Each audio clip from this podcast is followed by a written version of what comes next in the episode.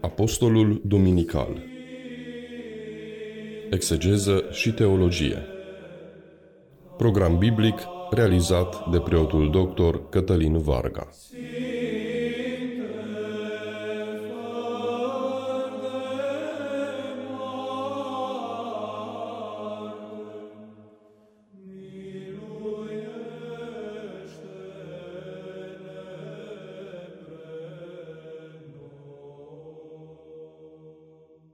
Hristos în mijlocul nostru, bine ne regăsim, dragi radioascultători, la o nouă emisiune din programul nostru biblic, Apostolul Duminical. Intrăm în Duminica 34 după Rusalii, o duminică cu totul specială din perioada triodului, când se va citi pericopa cea mai sensibilă de peste an, cea mai profundă, cea mai adâncă, cea mai zguduitoare, cea mai cutremurătoare, cea a întoarcerii fiului risipitor. Și nu se putea un alt text mai potrivit decât acesta din 1 Corinteni, capitolul 6, începând cu versetul 12, care ne vorbește despre o risipire a trupului asemănătoare cu cea a acestui adolescent teribilist. De aceea meditația noastră poartă titlul Libertatea în Hristos și libertinajul. Dar mai întâi de toate să dăm întâietate cuvântului lui Dumnezeu. Începând cu versetul 12, Sfântul Apostol Pavel le scrie corintenilor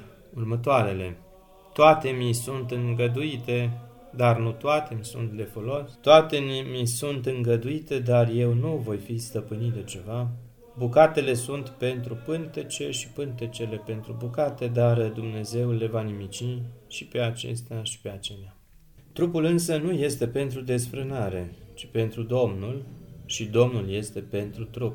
Iar Dumnezeu, cele ce l-a înviat pe Domnul, ne va învia și pe noi prin puterea sa. Nu știți oare că trupurile voastre sunt mădulare ale lui Hristos? Voi lua deci mădularele lui Hristos ca să fac din ele mădularele unei desfrânate? Să nu fie. Sau nu știți că cele ce se alipește de desfrânată este un trup cu ea? Că vor fi, zice Scriptura, cei doi un trup. Iar cel ce se lipește de Domnul este un duh cu el. Fugiți de desfrânare, orice păcat pe care îl va face omul este în afară de trup, dar cel ce se desfrânează păcătuiește în trupul său. Sau nu știți că trupul vostru este templu al Duhului Sfânt, cel ce este întru voi, cel pe care de la Dumnezeu îl aveți, și că voi nu sunteți ai voștri, căci cu preț ați fost cumpărați, Slăviți-L dar pe Dumnezeu în trupul vostru și în Duhul vostru, care sunt ale Lui Dumnezeu. Amin. Prin intermediul pericopei de față, Sfântul Pavel atacă direct unul dintre sloganele cele mai în vogă la acea vreme în Corint. Una dictonă ce aparținea cercurilor filozofice ale epicureilor, cei care marșau pe plăcere, respectiv durere, hedoniștii epocii de atunci, un slogan potrivit căruia libertatea omului de a se desrâna și de a mânca la uspețele jertfite idolilor era de fapt un bun al spiritului nobil. Iată o concepție total împotriva spiritului Evangheliei. Ceea ce face Apostolul Pavel este să reinterpreteze acest slogan libertin și să-i ofere o altă dimensiune, una creștină, revelată, insistând pe faptul că adevărata libertate este oferită omului doar de către Sfântul Duh, cel care acționează numai într-un trup curățit de patimi. Cu alte cuvinte, libertatea sexuală promovată de filozofia epicureilor de secol I era una aparentă, în cel mai bun caz o minciună calificată, fiindcă orice patimă îl robește pe om, anulându-i libertatea oferită lui de Domnul Isus prin jertfa de la Golgota. Argumentul forte al apostolului vizează natura trupului omenesc, care nu doar că este templu al Duhului Sfânt sau mădular al lui Hristos, dar potrivit capitolului 15 al acestei epistole, 1 Corinteni, trupul este destinat învierii, când va deveni transparent, spiritual, nestricăcios și plin de slava lui Dumnezeu. Sau cum spunea poetul Ioan Alexandru, să pregătim această carne de înviere. Suntem destinați, cu alte cuvinte, învierii. De aceea se cuvine să pregătim acest trup al nostru, această bucată de carne, pentru înviere, practicând neîncetat virtutea curăției, precum o mireasă fidelă ce l-așteaptă pe mire și nici de cum să-l terfelim prin mizeria împreunărilor rușinoase de tot felul. Toate îmi sunt îngăduite, dar nu toate ne sunt de folos, spune apostolul. Iată un raționament cât se poate de genuin. Expresia panta moi existin, toate îmi sunt îngăduite, nu apare fără o rațiune precisă în text. Pare a fi o continuare a argumentării pornită din versetul 3. O argumentare îndreptată împotriva celor ce frecventau prostituția. Corintenii erau influențați de antropologia dualistă familiară trecutului elenistic și gnostic. Din acest motiv interpretau libertatea creștină ca pe o eliberare de principii spirituale, făcându-se robii materiei, dorind să demonstreze o nouă conștiință provocată de libertatea spirituală nou dobândită. Cu alte cuvinte, considerau o formă de elevație spirituală, însăși împreunarea lor cu prostituatele. Iată un regres antropologic dezastruos prezent în biserica primară. Apostolul condamnă prostituția ca fiind incompatibilă cu viața creștină. Ceea ce practicau acești creștini în Corint îi făceau să rămână o paradigmă rușinoasă pentru comunitatea receptoare. Antidotul uh, de ordin duhovnicesc pe care apostolul îl propune vizează faptul că adevărata unire se face doar cu Isus Hristos prin intermediul Sfintelor Taine, pentru că trupurile noastre sunt temple ale Duhului Sfânt. Ele trebuie să primească în interiorul lor harul Mântuitorul Iisus Hristos și nu să se umple de patimi rușinoase. Vedem aici că apare cu privire la o problemă elementară de morală o expresie puternică a unirii care atașează trupul creștinului de cel al lui Iisus Hristos. Acesta este de fapt antidotul pornirilor sexuale deviante ale trupului. Împărtășirea cu Iisus Hristos și trăirea în curăție trupească, respectiv duhovnicească. Alături de tema sexualității deviate, apostolul insistă și pe patima lăcomiei pântecelui, făcând o afirmație greu de digerat. Dar Dumnezeu le va nimici, în versetul 13. Gastrimargia, în limba greacă, înseamnă satisfacerea plăcerii de a mânca bucate alese. Cu alte cuvinte, gurmanzii zilelor noastre. Despre ei este vorba în acest text. Iar pentru că trupul colaborează fidel cu acest viciu, Sfinții Evagrie Ponticul și Maxim Mărturisitorul, în tratatul practic respectiv în capetele despre dragoste, numesc această patima sufletului ca fiind un gând rău pătimaș, o lucrare nesănătoasă îndreptată împotriva trupului. De aceea înțeleptul Elifaz, în Vechiul Testament, spunea oarecând despre cel necredincios că în pântece ca în sarcini va zămizli dureri, dar nu îi se vor naște decât deșertăciuni, căci el, acolo în pântec, gătește vicleșug, în cartea Iov, capitolul 15, cu versetul 35, se regăsește această maximă poetică. Patima de față nu înseamnă că hrana este rea prin sine însăși, căci Mântuitorul spune răspicat că nu ceea ce intră în gură îl spurcă pe om, ci ceea ce iese din gură și din minte și din inima omului. Constă în felul greșit în care cineva se folosește de ea, așa cum s-a folosit și tânărul risipitor din Evanghelia de astăzi, și de patima desfrânării, și de cea a îmbuibării, și de cea a risipirii banilor strânși cu muncă grea de către tatăl său, până când a ajuns în această stare deplorabilă de a deveni slugă la porci. Când efectiv a rămas cu pumnii goi în drum. De aceea a adăugat foarte inspirat Sfântul Grigorie cel Mare următoarele Citesc din cartea francezului Jean-Claude Archet, Terapeutica bolilor spirituale, o carte de căpătăi pentru a reuși să înțelegem mecanismul ce stă în spatele tuturor patimilor umane. Și spune Grigore cel Mare, în această carte a francezului Archet, păcatul nu stă în hrană, ci în felul cum o primești. De aceea, se poate să mănânci feluri gustoase și gătite cu grijă fără să păcătuiești în vreun fel și să înghiți mâncăruri de rând și să te întinezi cu ele. Dar să revenim la afirmația distrugerilor care ne preocupă în mod special aici. Nimicirea stomacului nu înseamnă neantizarea trupului, cum s-ar putea înțelege greșit, ci faptul că la parusie, la revenirea Domnului, se va opera o schimbare semnificativă în trupul nostru, încât stomacul, cu funcțiile sale de acum, nu va mai exista în forma aceasta. Fiindcă atunci când trupul fizic, soma psichicon se va schimba în trup duovnice, soma pneumaticon, stomacul va deveni inutil. Ne explică dreptul Pavel, puțin mai departe, în 1 Corinteni 15. Așa e și cu învierea morților, se seamănă trup firesc, învie trup duhovnicesc. Putem spune cu alte cuvinte că totul se înfățișează la judecată pe criteriul vieții celei noi, aduse de Hristos în biserică. Mântuitorul nostru este măsura iubirii, a cunoașterii și a cercetării în Duhul Sfânt. Există o favoare de la Dumnezeu de a cerceta totul, de a alege ce este bun. Așa primește poruncă și apostolul ca în Corintul rău famat să rămână el vasul ales, borna de normalitate, fiindcă am mult popor în această cetate, se zice în Faptele Apostolilor, capitolul 18 cu 10. Cu privire la construcția versetului, observăm două fraze riguros simetrice. Versetul 13, partea de început, cu partea de sfârșit, care sunt uh, în oglindă cu partea de final al versetului 13 și cu partea de început a versetului 14.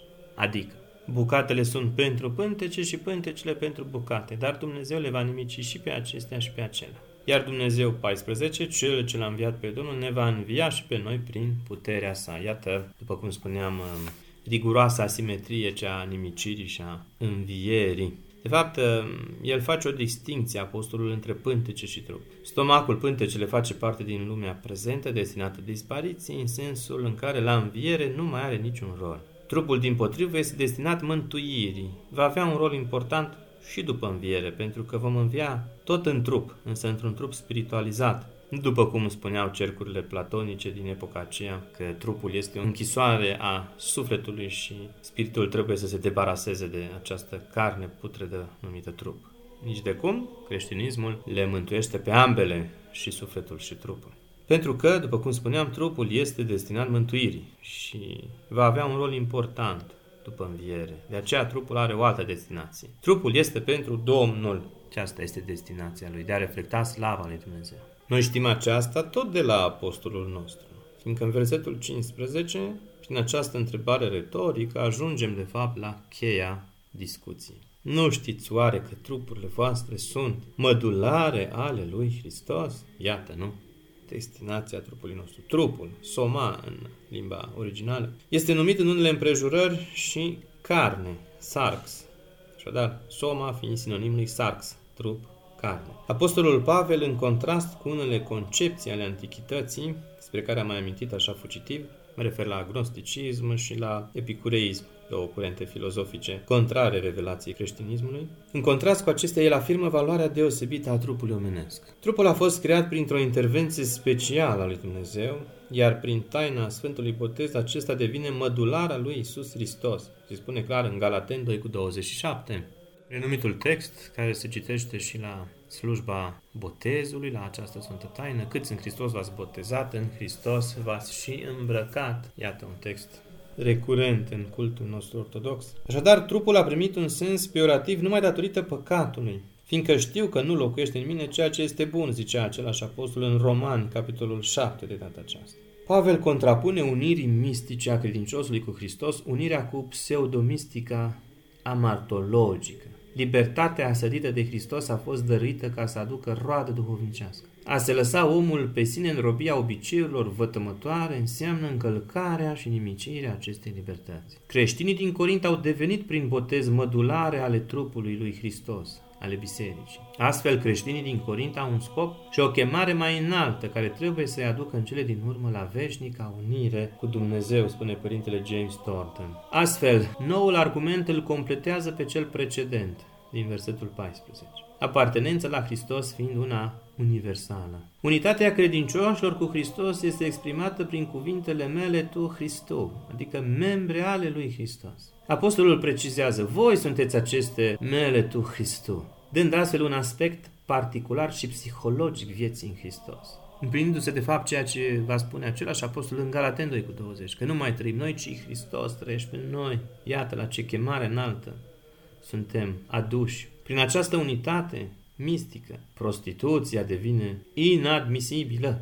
Desfrânarea nu-și găsește locul. Poate că omul nu este doar o ființă cu funcții fiziologice, psihologice și sociale, am putea spune, ci este un cetățean al împărăției lui Dumnezeu, în sensul că întreaga sa viață și mai ales momentele decisive implică valori veșnice și îl implică pe însuși Dumnezeul nostru. Iată de ce nu putem să ne purtăm cu frivolitate cu trupul nostru. Mai departe, versetul 16 vine și mai mult să-i trezească pe creștinii din Corint, care deveniseră prea libertini în manifestările lor, deoarece aceștia obișnuiau să mai intre în templul închinat zeiței Afrodita, unde așa numitele ierodule sau prostituate sacre, preotesele zeiței Afrodita, practicau prostituția sacră împreunându-se rușinos cu orice doritor în numele Afroditei, din păcate, printre aceștia regăsindu-se și creștinii din Corint. Nu doar că acest păcat era scandalos pentru un creștin, dar problema cea mai gravă era că acești neînfrânați bărbați din biserică, prin natura păcatului lor, deveneau un singur trup cu acea prostituată, când de fapt trupul și duhul lor era destinat spre a se uni cu Isus Hristos. Practic aceștia se dovedeau a fi niște infideli Dumnezeului lor, iar pedeapsa pentru infidelitate, conform legii lui Moise din Vechiul Testament, era uciderea. Nu știți că cel ce se unește cu o desfrânată devine un trup cu ea? Sfântul Pavel nu iese din mentalitatea biblică, unde iubirea și cunoașterea se identifică. El încearcă să-i capaciteze pentru că aceștia confundau pasiunea duhovnicească cu cea trupească. De fapt, încă din cartea afacerii avem un avertisment similar. Omul nu este decât carne păcătoasă, se spune în facere, capitolul 6. Și i-a părut rău Domnului că l-a făcut pe om și s-a mâhnit în inima sa. Iată ce cuvinte grele. Apostolul îi previne pe corinteni că întrebuințarea libertății spre a se uni cu o desfrânată înseamnă nu doar o ușă deschisă spre libertinaj, spre amoralitate, ci ei devin un trup cu respectiva desfrânată și totodată ei necinstesc poziția lor mistică în cadrul mădularului teandric care este format din biserică și Hristos. Adică barjocoresc acest trup mistic. Cel ce alege această cale nu urcă spre Hristos, ci coboară înspre păcat, spre stricăciune și în cele din urmă înspre moarte, spune același părinte James Thornton. Întreaga repulsie iudaică cu privire la o viață dezordonată moral este amplificată de atașamentul acestora pentru ideea de fidelitate conjugală. Însă apostolul devine mult mai strict decât un rabin de rând, vorbind despre trupurile noastre ca aparținând Sfântului Duh, ele fiind locuința lui. De aceea se cuvine să trăim în curăție. El aici depășește gândirea rabinică cu privire la trup și ridică întreaga discuție spre o treaptă mult superioară. Trupul nu mai este al nostru, ci este al Sfântului Duh. Nu ne putem bate joc de el, căci în consecință ne batem joc de însuși Sfântul Duh, deci de Dumnezeu. Și vom fi vrednici de o sântă. Apostolul nu impune însă fecioria nimănui, deci nu se ajunge nici în extrema cealaltă, ci lasă această perspectivă a desăvârșirii morale la libera alegere a credincioșilor. Se spune în capitolul 7 a aceleași epistole, fiindcă vrerea mea este ca toți oamenii să fie ca mine. Adăugăm noi, adică cum? Celibi, cum era Sfântul Pavel. Feciori, feciorelnici. Dar fiecare își are de la Dumnezeu darul lui, unul așa, iar altul într-altfel. Adică unul a îmbrățișat calea fecioriei, calea monahismului, am putea spune în termenii de astăzi, și bine a făcut, iar celălalt a îmbrățișat calea căsătoriei prin nașterea de prunci, și bine a făcut și acesta. Nu este unul superior celuilalt, ci sunt două drumuri în sintonie, care în Hristos se unesc spre a debarca în portul împărăției. Căsătoria nu este un păcat, evident, iar soții sunt obligați să se iubească și să se respecte reciproc unul altuia dărându-se trup și suflet, în același capitol 7. Bărbatul să-i dea femeii ceea ce îi datorează, de asemenea și femeia bărbatului, în versetul 3. Femeia nu este stăpână pe trupul său, ci bărbatul. Tot așa nici bărbatul nu este stăpân pe trupul său, ci femeia. Să nu vă lipsiți unul de altul decât prin bună înțelegere, pentru un timp, ca să vă îndeletniciți cu postul și cu rugăciunea și apoi să fiți din nou împreună, ca nu cumva satana să vă ispitească prin neputința voastră de a vă stăpâni, iată, traseul conjugal firesc. Apostolul insistând aici asupra fidelității conjugale, dar și asupra pericolului adulterului. Păcatul este evident, iar amploarea lui pe măsură, fiindcă Sfântul Pavel folosește pentru această desfrânare a creștinilor din Corint termenul grecesc porneia, care în limbaj biblic înseamnă împreunarea cu o femeie ușoară se spune în uh, acțiunea evanghelică a fiului risipitor, Luca 15 cu 30. Dar când a venit acest fiu al tău, care ți-a mâncat averea cu desfrânatele, mai bine spus cu prostituatele, pentru el ai înjunghiat vițelul cel îngrășat. Este de fapt reproșul pe care fratele cel mare îl aduce tatălui. Acest adulat al familiei care nu se putea bucura de întoarcerea fratului său risipitor. Același termen se folosește și pentru desfrânata Rahab, cea din uh, epoca lui Iosua. În Iacob 2 cu 25 se reia personajul. În același fel și Rahab desfrânată, oare nu din fapte s-a îndreptățit ea când i-a primit pe cercetaș și i-a scos afară pe altă cale. Este vorba despre iscoadele trimise spre a verifica țara Canaanului, dar mai multe putem citi în cartea Iosua. Mai dureros este că, influențați de această filozofie gnostică, creștinii din Corint considerau desfrânarea lor ca pe o urmare naturală a libertății la care au ajuns, considerându-se plini de aroganță, mult superiori părintelui lor duhovnicesc, Apostolului Pavel. Ridicolul situației este subliniat de apostol prin intermediul incestuosului din capitolul 5. Până acolo au căzut în înșelare trăcească cu libertinajul lor, încât unul dintre ei a ajuns să se împreuneze cu mama lui vitregă, o faptă abominabilă care, din păcate, s-a petrecut în biserică. Iată, de fapt, vedeți, două patimi teribile, desfrânarea și mândria, ele dându-și mână în mână într-o distrugerea trupească și sufletească a omului. Antidotul, după cum spuneam, la aceste patimi este versetul 17, iar cel ce se lipește de Domnul este un duh cu El. De Iisus Hristos trebuie să ne alipim cu El, trebuie să facem casă trainică. Deși folosește metoda expozitivă, cuvintele pot fi luate și ca îndemn. Partea spirituală se numește în Sfânta Scriptură fie suflet, psihe, fie duh, pneuma. Apostolul în epistola sa folosește în mai multe împrejurări cuvântul pneuma, adică duh sau suflet. Duhul și sufletul în concepția Sfântului Pavel nu sunt două concepții diferite, ci amândouă se referă la partea spirituală a omului, spune Părintele Vasile Mihoc. Cel ce este un duh cu Hristos este omul cel nou, după chipul lui Dumnezeu. Uitați ce bine se exprimă apostolul cu privire la această realitate în Efeseni 4 cu 24. De fapt, ar trebui să citim din versetul 22 ca să vedem întregul context. În ce privește felul de viață din trecut, ați fost învățați să vă dezbrăcați de omul cel vechi, care se strică potrivit cu poftele înșelătoare, să vă înnoiți continuu în Duhul minții voastre și să vă îmbrăcați cu omul cel nou, creat după chipul lui Dumnezeu, în dreptatea și sfințenia care vin din adevăr. Iată omul cel nou, făptura cea, zidirea cea nouă, zidirea cea duhovnicească, la antipodul omului coruptibil, desfrânat, licențios. Adulterina mai putea adăuga. Semnul omorârii celui din tâi a omului trupesc, spune Sfântul Maxim Mărturisitorul, toate patimile lui, desfrânare, îmbuibare, mândrie, judecarea propriului și celelalte, semnul că l-am omorât pe acest om păcătos sau, dacă nu, măcar l-am așezat în lanțuri ca să nu mai aibă control asupra noastră, semnul este libertatea desăvârșită față de patimi, cât timp încă patimile ne robesc, înseamnă că nu suntem oameni născuți din nou. Spune Sfântul Maxim Mărturisitorul în epistola sa de morală și spiritualitate. Modelul frazei, tocmai citit a versetului 17, este asemănător cu cel din 16, cu specificarea că în loc de un singur trup, apostolul pune un singur duh. Un singur duh înseamnă o nouă creație, una primenită prin unirea sa cu Isus Hristos. Iar uh, pentru a fi cât mai practic, apostolul nostru se încheie cu un imperativ. Fugiți de desfrânare, nu stați la povești cu ea. Să nu vă înșelați crezând că puteți învinge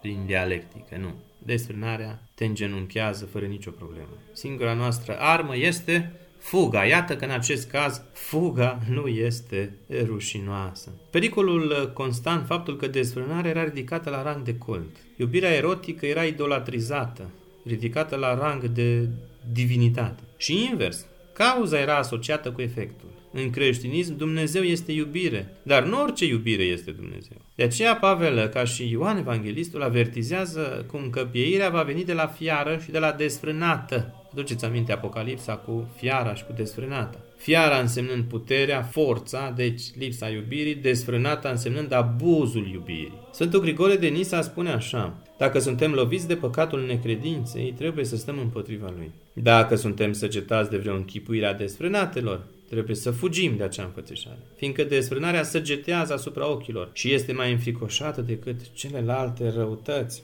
Iată, vedeți și sfinții, precum Apostolul Pavel, ne îndeamnă același lucru, să fugim de desfrânare. În toate epistolele Sfântului Pavel, cuvântul uh, feugo adică a fugi sau a scăpa, este folosit pentru a îndemna pe credincioși să se îndepărteze de păcate sau de poftele tinereților. În 2 Timotei 2 cu 22. Aici apostolul, după ce în capitolul 5 se ocupă în mod special de problema desfrâului din Corinta, incestuosului, semnalează un lucru practic. Desfrânarea este un păcat trupesc, se săvârșește în trup, slăbindu imunitatea somatică și spirituală. Apostolul nu se mărginește la formularea unei restricții, a unei intrigi, ci arată motivele ei sau precizează direcția în care să meargă cel căreia îi se adresează. În acest sens, găsim la apostol perechea verbală, fugi și urmează. Astfel, mai târziu se va completa cu un alt avertisment. În 1 Corinteni 10 cu 12, cel căreia îi se pare că stă, să ia bine seama să nu cadă.